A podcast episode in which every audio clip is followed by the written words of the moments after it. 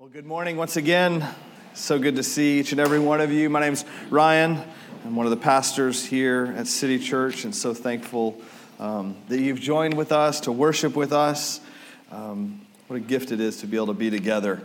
Um, we are, if you're a guest with us, we're in a sermon series uh, and the Sermon on the Mount, and that is found uh, in Matthew 5, uh, chapters Matthew 5 through 7. And uh, Abby read for us from John chapter 10, which is going to connect directly to our text in chapter 7 this morning. But if you want to turn to Matthew chapter 7, uh, we're going to pick up in verse 13 here in a few moments. As we've worked our way through this text, through this sermon series, um, one of the things that I pray, I hope we've all grown and, and grown to understand and learn is what Jesus was doing, what he is doing in the Sermon on the Mount. Dr. Lloyd Jones, writing about the Sermon on the Mount, summarized this text, and when he said this Jesus' objective in this sermon was to bring Christian people to realize first their nature, our nature, in a sense, what we are, what they are, then their character as a people, who we are, and then to show them how to manifest that nature and character in their daily life. What is it that we're after ultimately if it's not to manifest Christ, to display Christ to the world? And so Jesus began rightly, of course, because he's Jesus and he does everything right, but he began rightly with the nature of who we are. Like, at the, at, not, not what someone says about us, but, but ultimately who we are in our nature. And then, of course, the character that we reveal as human beings, we, of all of God's creation, are the creation that can reflect and can has a character and can demonstrate that truth. And so, who we are is demonstrated in our character, and then we get to live that out. In this sermon series, and what Jesus was teaching us in Matthew chapter 5 through 7 was ultimately how to live out who you are as a Christian. If you call yourself a Christian, this is what you do. There's a co- drawing those correlations and those comparisons. Jesus' words beginning in chapter, or excuse me, in verse 12 of chapter 7, as he closed this section, as we talked about last week, do unto others as you would have them do unto you. Unto you. Jesus was, in a sense, kind of summarizing or closing out, excuse me, not summarizing, but really closing out this section of his teaching. All of the Sermon on the Mount really wraps up with verse 12. And in verses 13 and following, this, these last few sections, really three statements from Jesus that we're going to look at closely over the next couple of weeks, really are the application, applying all that he's taught us in the Sermon on the Mount. When you go through preaching school, I know, blame the professors, wasn't very good, but some of y'all got that. But when you go to seminary and they, you take a preaching class, one of the things they teach you is that you have to apply the text. You can't just teach the text and just sort of teach what it says, but you have to give application. And so, all throughout this sermon series, every time the reason it takes us longer to teach what Jesus taught in three chapters, it took us 29 weeks to work our way through this text so far, is because we're applying that. We're trying to apply it. Well, in a sense, what Jesus is doing here in verses 13, 14, and following is he is applying what he has taught us everything that he has shown us in Matthew chapter 5 through chapter 7, verse 12, which sort of is the the sermon itself, now 13 and 14, is application. And I hope if you've been with us since the beginning, some of you I know are new, and you can go back, by the way, you can catch up on this sermon series. Wherever you find a podcast, you can just find this series. You can catch up if you want to go back to the beginning. But if you've invested, if we've invested 29 weeks now in this text, an entire school year, that we would apply it that we would do something with it. And so that's really the question that, that, that we have for ourselves. What will we do with what we have learned? How will it affect? How will it impact? How will it change? How will it guide our lives? That's what Jesus is getting at here in verses 13 and 14. You know, we wouldn't go to school. I know we're wrapping up the school year. Some of our kids have been wrapped up now, it seems like, for weeks, but we're officially wrapping it up here in just a few weeks, the end of the school year. And any good teacher would want to know or want to say that their student would say they've learned something. And the way that Jesus, the way that we reflect sort of what we have learned as we've worked our way through this text is that we apply it. that it changes how we live. And so, let's look closely at what Jesus says as he begins to apply the Sermon on the Mount to his hearers and to us. Enter by the narrow gate, for the gate is wide and the way is easy that leads to destruction, and those who enter by it are many. For the gate is narrow and the way is hard that leads to life, and those who find it are few. Jesus, when he begins to apply the Sermon on the Mount and is describing, is sort of helping us understand now that you know everything that I've taught you about who you are, what you are, and how you live that out in your daily lives, he says, Let me describe for you two options in life, two ways of living. And he contrasts a narrow gate to a wide gate, the narrow path versus the wide path. And the first thing that we can see in Jesus' application of this text when we think about who we are because of what Jesus has done in our lives, because of his grace and mercy, transferring us from the kingdom of darkness into the kingdom of light, is he says that the way begins narrowly, the gate. Enter by the narrow gate. We all know that there are gates, and the gate ultimately protects or guards. Jesus, in what Abby read for us in John chapter 10, describes the pasture with a gate around it, protecting the sheep. And there's this gate, and as we enter through this gate, there, it's a narrow way. I've had the blessing and the, the, the, fun of being able to travel over to Cowboy Stadium every now and again. If there's more opportunities, y'all can let me know about that. But every time, every now and again, I've been able to go over there, and a mass crowd, you know, surrounds that stadium. And then as you come in, some of you have been to other events like it in various places. You have to come through and go through the little security thing, and it's a narrow way, and the mass of humanity trying to go through slowly plodding along, and it protects.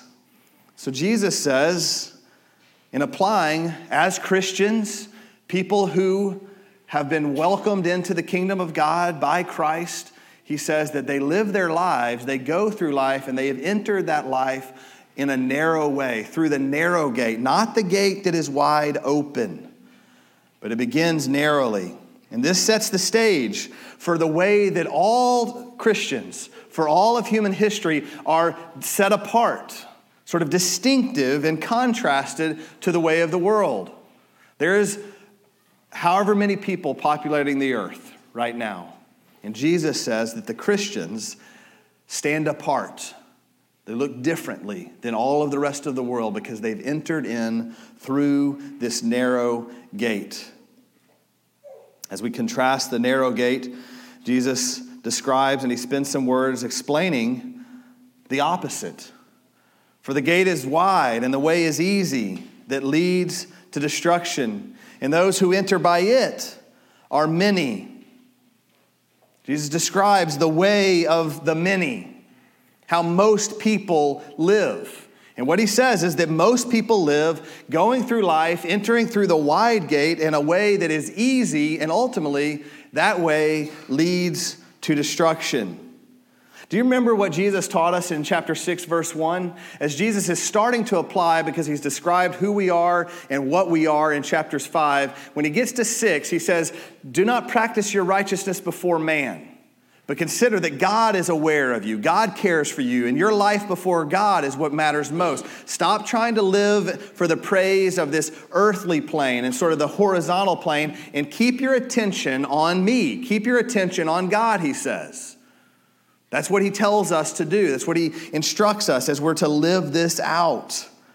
And as you think about this, this helps us, by the way, get a picture for how clear it is to Jesus, how understanding, how aware he is of our own temptation, of our flesh. Because do you know what's amazing? Jesus has told us not to practice our righteousness before others, not to try and live for the praise of man, but to live for the praise of God alone. And yet, knowing that that is true, and here telling us the way of the wide gate, the way of the many, is the easy path that leads to destruction. What happens so often in our lives?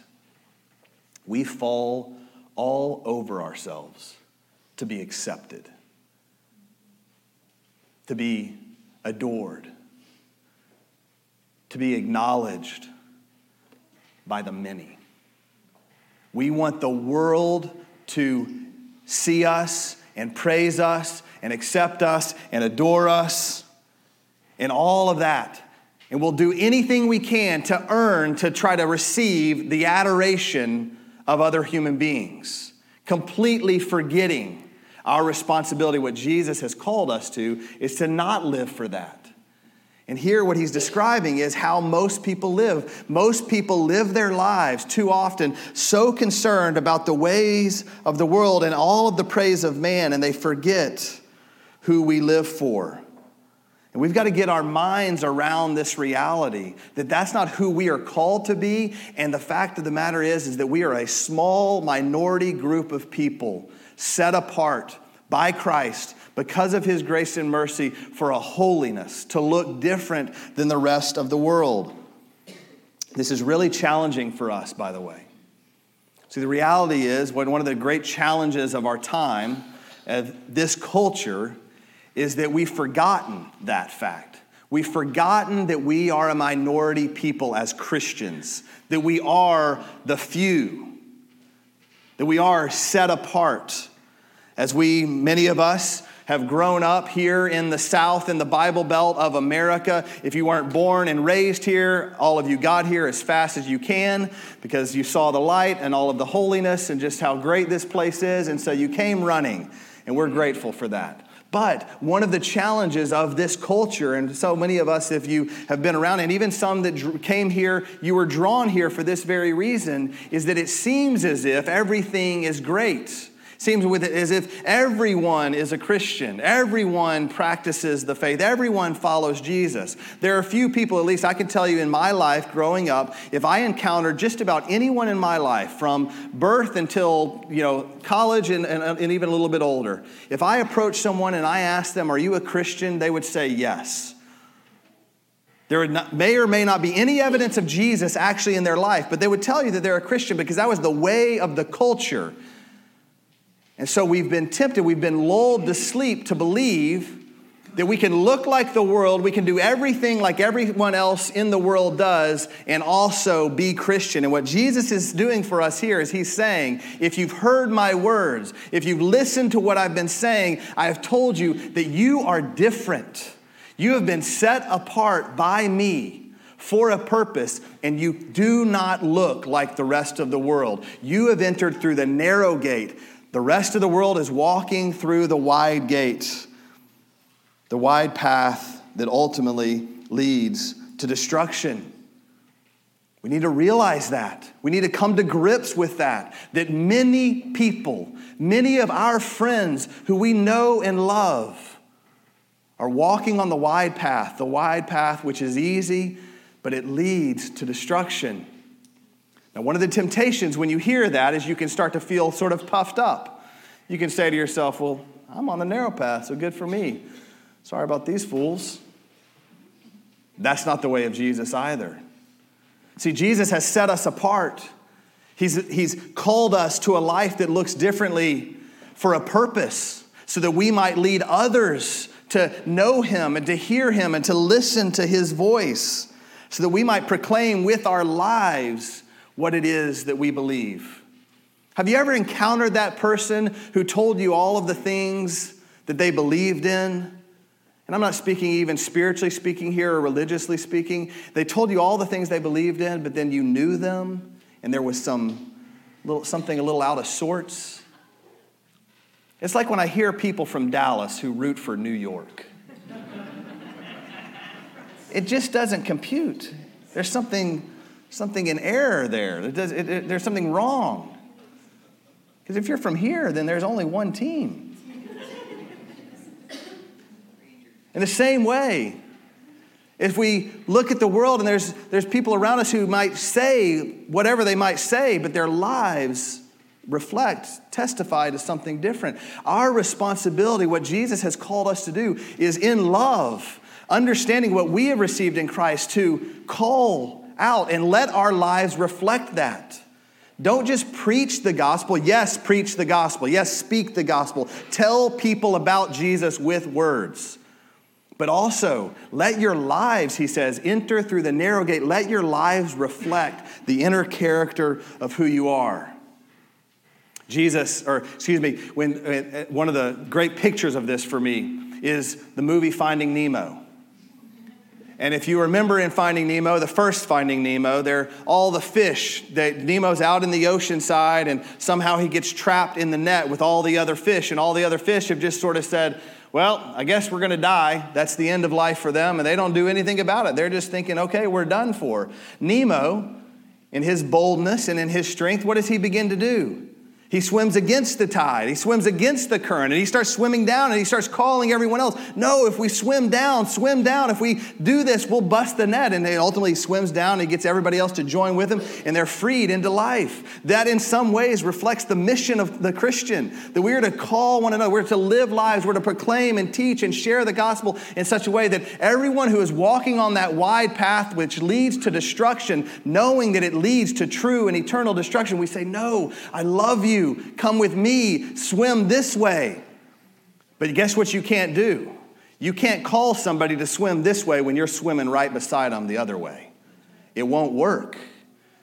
You won't be effective. And so Jesus is saying, I have made you something. Because I have made you this thing, this is who you are. This is what you do. You enter, you walk through life on the narrow path, entering through the narrow gate. Jesus describes this narrow path in verse 14. And it's important that we hear this. The gate, for the gate is narrow and the way is hard that leads to life. The gate that is wide, the gate that leads to destruction, that's the easy life. That's the life of doing whatever you want to do. And it seems easy until you figure out that all those things that you want to do, all those dreams that you chase, will never satisfy. One of my favorite quotes is from a friend that said, One of the worst things that can ever happen to you is you can chase all of your dreams and you can ultimately accomplish your dreams, and then you can find that they don't satisfy. What a terrible place to be to have spent your life, poured your life into something that you find out won't do what you hoped it would do.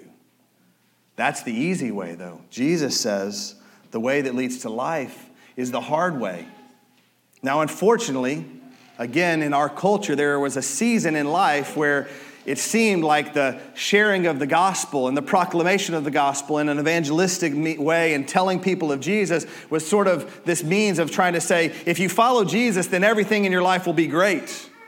If you follow Jesus, if you'll go this way, then just it'll be all sunshine and roses. I don't know about you. Has anyone ever actually uh, seen that happen? Hasn't, it hasn't worked for me. I'm just going to tell you that it hasn't been that way. Following Jesus does lead to life, but he says here, he's very clear about it, and he says it so many other places in Scripture that the way of the Christian, the way that leads to life, is hard. It's not the easy way. Parents, you know how often you try to encourage and instruct and guide your children not to fall into the temptation of peer pressure the easy way. Don't do those things. Stand up, be strong, be courageous, all of those things that we tell our children and we instruct them to and we try to help and we pray that they will do those things. Why is it hard? Because they're standing against a tide that is coming against them. Parents, if we are not doing the same, then what are we teaching them? We're saying, listen to my words, but don't worry about what I do. And children know the truth, they see it, it's evidenced in their, our lives. And so Jesus says that the way of the narrow path, following him, is hard. Narrow path, the hard life of following Christ, is a life of sacrifice we follow Jesus, that means we model our lives after Jesus. Jesus laid down his life for you and for me. His life was a life of constant sacrifice. And if we're going to look like Jesus, if we're going to reflect the character that he's called us to live, we are going to be people who sacrifice when it's not the easy thing to do. This morning we celebrated our kids' team and just thanked them for those that have poured into our children's ministry in so many different ways. And guess what that means? They get up early, they sacrifice, they serve. They're here on this campus not just for one hour, but they come and they serve in the first service and they come to worship in the second or flip flop. And so many of you are a part of that team. It's a life of sacrifice. It's giving of yourself. It's a life of sacrifice that even when you don't feel like it, you invite your neighbor over. Even when you don't feel like it, you make the phone call. Even when you feel like it, you show up That's what it looks like, and it's not always easy. In fact, it's very often going to be hard. The narrow life is a life of humility. Jesus told us that it's in humility that we receive Him. We humble ourselves, acknowledging the poverty of our spirit, how helpless we are on our own. And so we begin our life in Christ. We have to. The only way you begin a life in Christ is a life of humility, acknowledging how you, who you are before God. And we continue that on and on and on all throughout our lives. We live this life of humility, considering others greater than ourselves, not trying to always get what is mine, not living for I, but living for others, living for the good and for the hopefulness and for the joy of others, giving of yourself in humility. The narrow path is also a life of gentleness. One of my favorite recent books called Gentle and Lowly describes two words, really the two words that most describe gentle or Jesus is that he was gentle and lowly of heart. That's the words that describe him. And in gentleness, and guess what? Is that the way of the world? The way of the world, again, is I will beat you down. I will tell you what is right. I will fight you at any moment. That's not the way of Christ. The narrow path is a gentle way that we come alongside our friends, our brothers and sisters, and we gently encourage them and we help them see the truth. We help point them back to the hope that Jesus gives us. It's ultimately it's a life of looking and living differently, being mocked, sometimes being scorned, being left out. You know, Jesus told us, This is what they did to me, and I'm the master. What do you think they're going to do to you? And all too often, this is what we forget as believers. What did they do to Jesus? Jesus, God Himself how many countless miracles he performed before them. How often they saw him do amazing things. He is God in the flesh walking amongst us. And what did they do? They killed him. Now, he laid down his life. They didn't do that without him just giving it. But they killed him, they mocked him. They, they, they told him, they, they, they said terrible things about him. And if he's God, why would we ever think, if we're following the way of Christ, if we're living along the narrow path, that our lives would be different, that we would have it easy, that we would be receiving all of the praise and the adoration of the world? That's not what's going to happen. It's going to be hard. Ultimately, Jesus showed us that the narrow path is a life of suffering. It is a life of suffering. And once again, it seems too often as Christians in this culture, we do all we can do to insulate and protect ourselves from any form of suffering in any way. And no, suffering isn't fun. suffering is not something that I, I don't wake up in the morning thinking, all right, let's see, where can I find some suffering? Some of you do that at 4:30 in the mornings. You go to these gyms and all that other sorts of stuff. That's not me. I don't wake up thinking about how I can suffer. But that's the life that we're called to live. A life of suffering and more than physical pain. It's an emotional, a spiritual, an oppression that the world is constantly coming against us. That is why, by the way, this gathering is so precious. I've told you over and over and over again so many times. I can say there's probably this one of the things you're probably tired of me hearing me say. But I need you. I need this gathering. This is so vital to me because when I go out into the world, it is constantly and quickly coming against me at a rapid speed. When I come here, when I gather with my brothers and sisters in Christ, I remember, yes, we are a small minority of the world. We are not the world, but we have one another. And when I'm encouraged and I'm, I'm strengthened and I'm equipped and I'm blessed, this is why, by the way, so many Christians, essentially almost every Christian in the world, with the exception of the American Christian church, finds the gathering, finds their Bibles so precious because they truly understand, legally and otherwise, what it means to truly be oppressed, what it means to be living a hard life. We don't really grasp that yet. It's starting to come a little bit, but we don't grasp it yet. And if you go to those other places in the world where I've had an opportunity to gather in low light, huddled underground in a basement for fear that the government might hear, I can tell you those believers, those Christians would do anything for that gathering. They would never forsake the opportunity to be with one another. Why? Because the second they take the steps up to daylight and they get out in the world, they are oppressed. Literally. They could lose their lives for claiming the name of Christ. The world is hard. The life of Christ is hard, but Jesus said, here's the beautiful thing.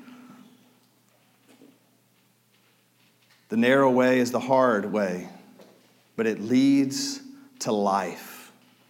It leads to life. You know, once a year, maybe a little more often than that, our kids' ministry team does a cool thing where they, um, they bring the fourth and fifth graders, our fourth and fifth grade ministry, they bring them over to our house. Uh, and uh, Laurel and I get to host them, and one we sometimes we're getting to know these kids. It's kind of our first time to get to engage with them a little bit more, and uh, especially for me because I'm usually in here, I'm not in there where I'm uh, spending time with them. And so uh, they call it Stump the Pastor, and they come in and they get to ask me any question they would like, anything that's on their mind, anything they want to know. They get to ask me any question, and a lot of them take that very seriously. They find great joy in asking me a question that I don't know the answer to. Um, but one of my hopes in that time, I'm not trying to tell them how smart I am. That's not the point of that, that, that, that, uh, w- that time together. What I do when I try to answer their questions is I try to show them that every answer to their question, I look back to Scripture. I open up God's Word and I show them that the truth is found in the Word of God. But just last week, we had Stump the Pastor, and they all came over. And this young fourth grade girl, she had one of the best questions I've ever been asked. And she asked, How do we follow God and not follow the world? A fourth grader. So, by the way, if your kids are in kids' ministry, they're being equipped and prepared to ask those kinds of questions, real questions, questions that matter. So we should give thanks to God for what He's doing through that ministry. But she asked me that question. And ultimately, this is, she asked me the question that Jesus is answering here in this Sermon on the Mount, here in this text describing these two gates. This is what I told her. And I told the students, I said, this isn't a comprehensive answer, but this is my answer. How do we follow God? How do we keep on the narrow path rather than finding ourselves being tempted and led onto the wide path which leads to destruction. First, read your Bibles. Read your Bibles. We can know God. Do you know what separates us from all of creation? All of the rest of creation, no matter how beautiful and how powerful it might be, we are the creation of God that can know our Creator. That should blow our minds that we can know our Creator. I want you to go home. I want you to get your kids' Lego system out, and I want you to build something. And I want you to ask that thing to know you. It's not possible. We can know our Creator, and we know Him through His Word that He's given to us to know Him. So read your Bibles. And read your Bibles not to find your place in the story. One of the things that I know sometimes if we read our Bibles, what we might do Many of us, we face a situation trying to figure out where we should go to lunch after church. What does the Bible say about eating lunch after church? And we type that into Google and we try to figure out where it is that the Bible tells us that answer. But that's not how we should approach the Word of God first. Yes, it's helpful to try to find an answer to something as we're facing life's challenges, but read your Bibles to know God to actually know Him. Because when you know God, when you have that type of relationship and you can say confidently that I know God, I know who He is, I know His character, I know His nature, then all of the things of the world, all the suffering and the hardship that so often comes with this life, it gains perspective. We understand it more. See, when I am in a place of suffering, when I've been left out, when I've been helpless, when I haven't known the answer to some of life's challenge, whatever those might be, I can remember that I know God. And because I know Him and I know He knows me, I know that this, whatever that thing is, is a temporary thing. I know it's not the eternal thing. I know it's not the thing that's going to last. I know that pain is going to one day subdue because I know Him. Read your Bibles to know God. Second, pray. Pray privately and pray corporately. Once again, we can know our Creator, and more than we can know our Creator, we can have relationship with Him. And we have a relationship with God through prayer. And so begin your days in prayer, spend the middle of your days in prayer, in your days in prayer, gather with other believers in prayer, pray. How many of us, again, it's something this, I, I guarantee every single one of you at some point in the last month has said to yourself, I need God to do something. I need God to intervene here. I need God to answer this request. I need God to show me the way. I need God to do. And there's something in that blank that for each and every one of us, it's different. We can't expect to experience the power of God if we don't seek the power of God. And the way that we do that is through prayer. And we have an opportunity that is you don't there's no limitations on that. I told the fourth graders because i wanted to make sure they were really clear on this. I know in kids team and, in kids church they kind of clap their hands together and they say their prayer they begin their time in prayer heads bowed and there is a posture of humility before god. Sometimes in the bible how often we see prayer described as laying on the floor in prayer getting prone before god understanding his holiness how big he is compared to our smallness. And that's a right thing to do very often. But sometimes you don't have to pray in that way. I drive down the street in prayer. Yes, I'm focusing on the road, don't worry. But very often I'm, I'm having a conversation with God. And that's not because I'm more holy than any one of you. It's just because I understand I need God. I need to know Him. I want to see Him at work. And so we have to pray. Every fourth Sunday of the month, except for this one, we gather in prayer. Excuse me, second Sunday of every month. It was Mother's Day. We, gave, we, we took some time to pray and praise our mothers. But every, almost every second Sunday of the month, of the year, we gather together to pray for one another corporately. And God is at work in that. And so, second way to stay on the narrow path is to pray. And third is to find real gospel community, to seek it out to be in relationship where you're, you're vulnerable with other people, where you are known. We talked about knowing God and seeking God, but we also need to be known. And God has blessed us, has given us one another. And He's given us one another to give ourselves to one another. That life of sacrifice and serving, one of the ways that we manifest that is that we commit our lives to one another to meet together in community, Obviously, we can do that here on Sunday mornings, but there's only so far that we can go in terms of building those relationships here on a Sunday morning. So, the way that we do that, I know many of you are new. You've asked this question of us, and we'll have these conversations periodically. Well, how do I find that community? We don't have the Sunday school class or the life group or community group that many churches in the, the, our world have that kind of make that, that on ramp, and that's okay. Our way is a little bit messy. We call it fight clubs.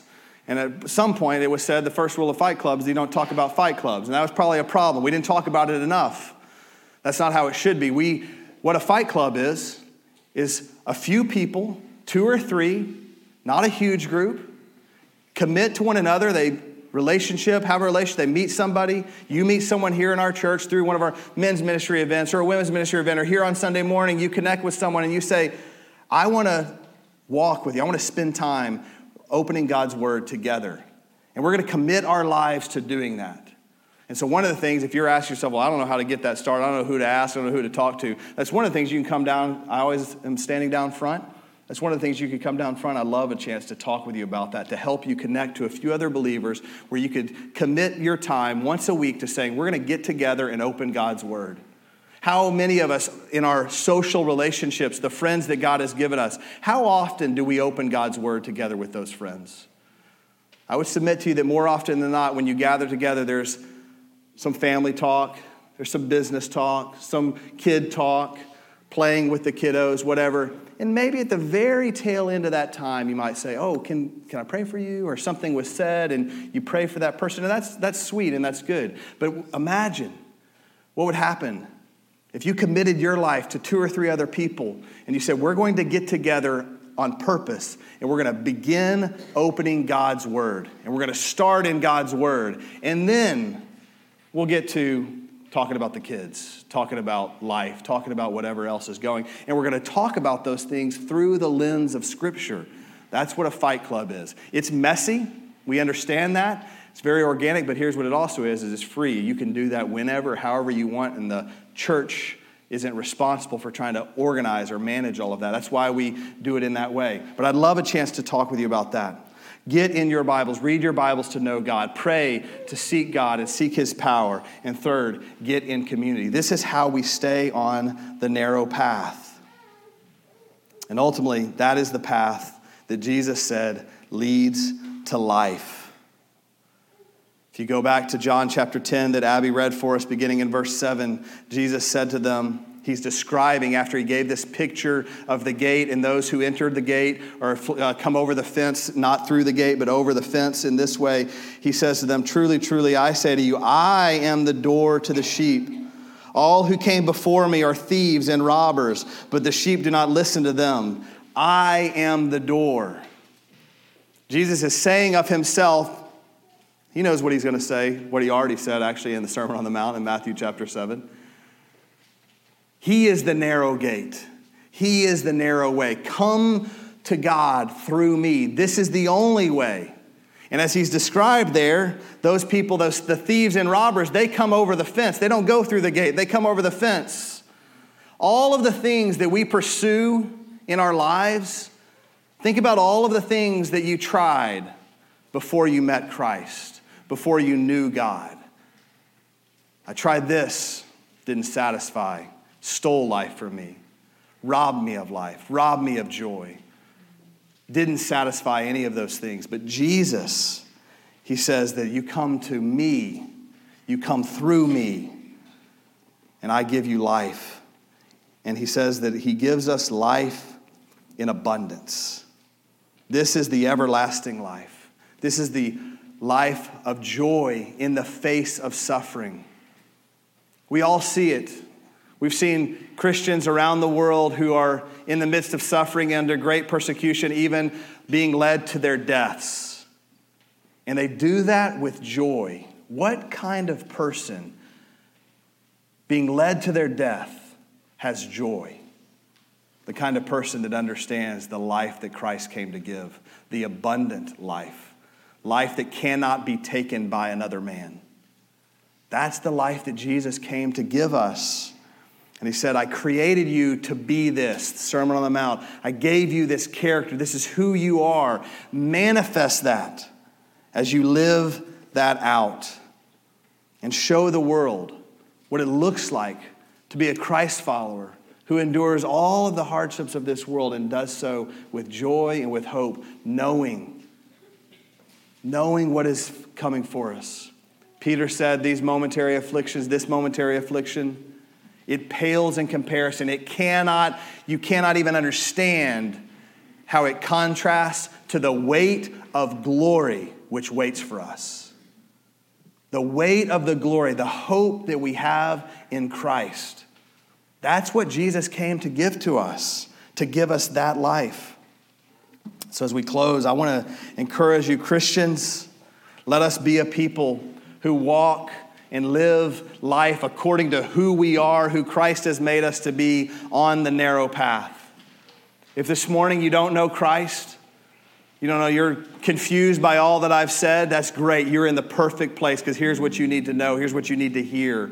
All of the things that you have tried, those were thieves and robbers trying to jump into your life over the fence. And Jesus is calling to you this morning saying, Come and enjoy life, have life in abundance, find your life in me alone. If you would do that, you'd have everlasting life, life of hope. Not a life that is free of pain or suffering in this world, but life that will last. That's the life that Jesus came to give us. That's the life that Jesus called us to. So I'd encourage you as we sing, as we marvel at the cross, at what Christ did for us, I'd invite you, perhaps you just need to stay seated in your chair in prayer and just receive the love of Jesus, receive the gospel, receive that hope. Jesus coming to you saying, I came to give you life. I came that you might have it in abundance. Would you just believe that that's what I'm here to do? Let us pray. Lord Jesus, I pray that you would help us this morning as your people to be a people who walk on the narrow path, who choose to follow you on the narrow path. And yes, that path is hard, Jesus, but you are so familiar with it. You're not unaware of the pain and the suffering. In fact, you are the model of that for us. You lived the perfect, sinless life, and yet were scorned, ultimately led to the cross.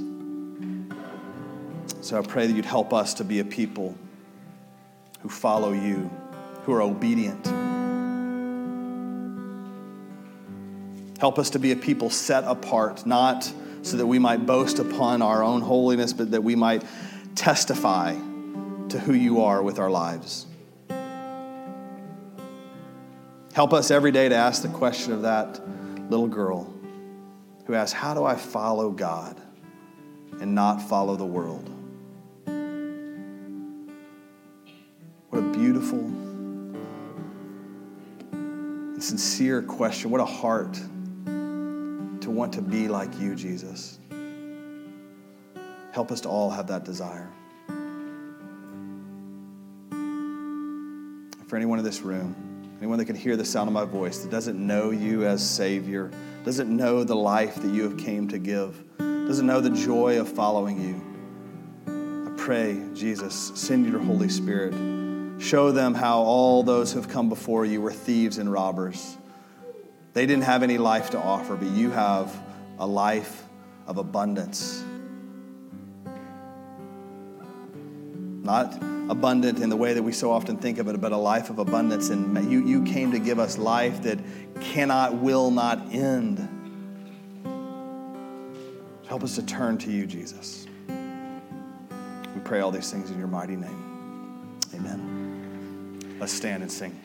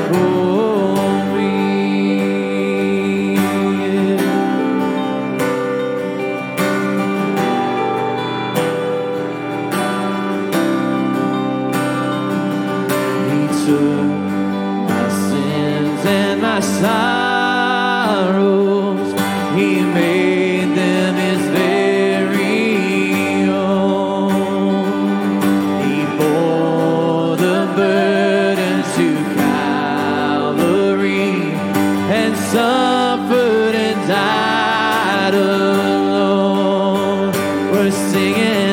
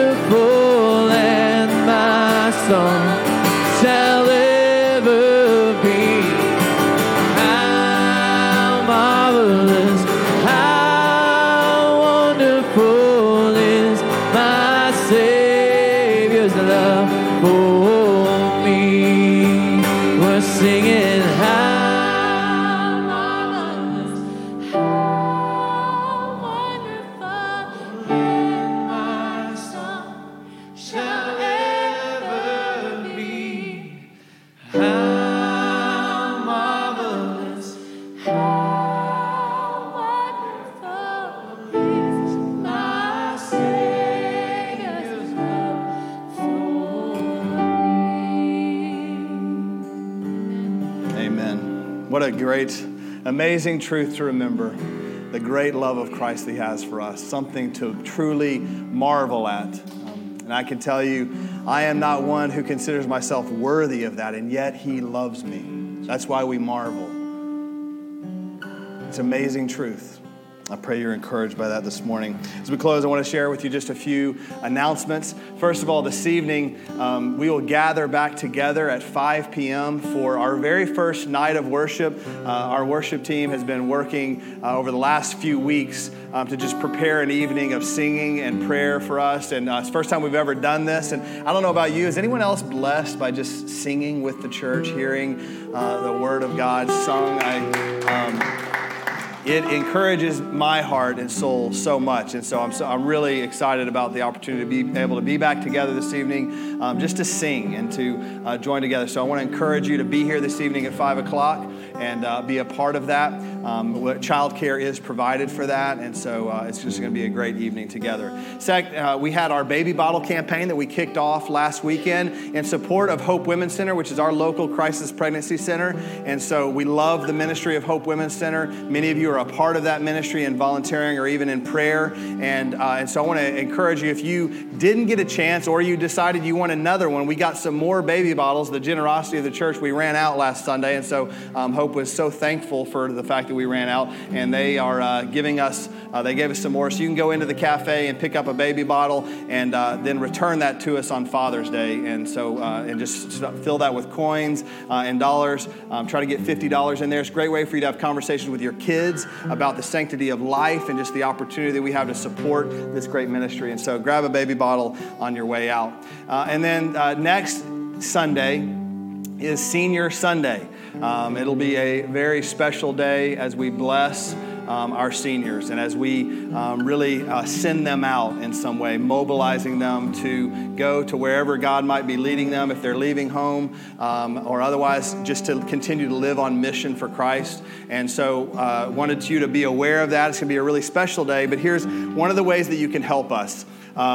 There's going to be a lot of, we're hosting a lunch for those seniors and their families, which means we'll have a lot of those families uh, grandma and grandpa, aunts and uncles, seventh and eighth cousins um, will be with us in service. They're having that lunch right after service. So they're going to be here at the 1030 worship gathering. And so if you're not directly connected to one of those seniors in some way, I would ask, we would ask you'd help make room for all of those guests by coming to our 9 a.m. worship. So if you can be at the 9 a.m. service, service uh, next weekend um, so that we can have room for uh, the senior families that are going to be here. We would really appreciate uh, you blessing them. By the way, don't worry, at the 9 o'clock service, you're going to get to see them and bless them and pray over them in all of the same ways. It's going to be a great weekend, um, but uh, so I don't want you to feel like you're missing out by that, but it'll help us, those families. The families will be showing up at the 1030 service so they can stay for lunch.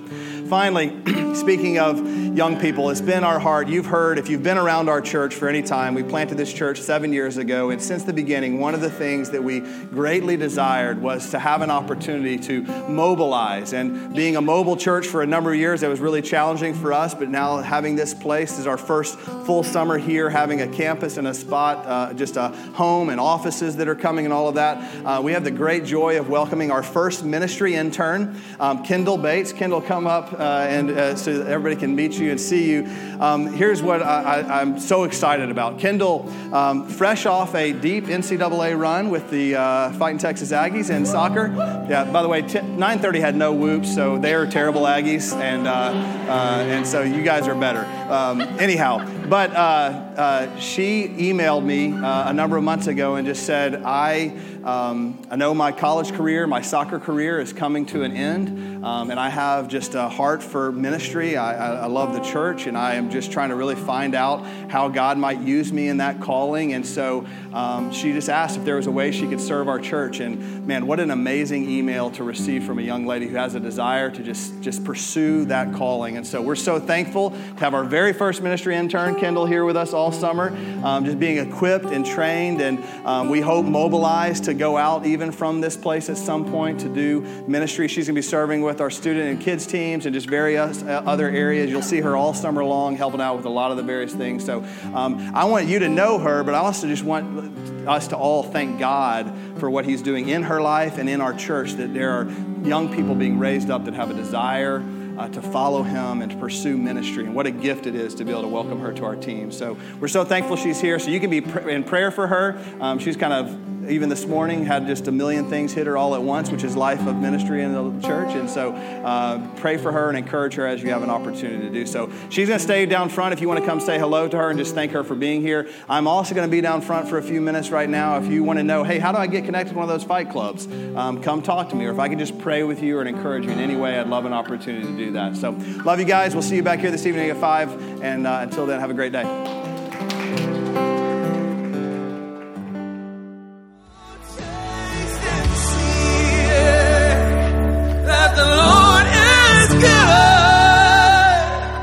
Thanks for listening to the preaching of God's Word at City Church Melissa.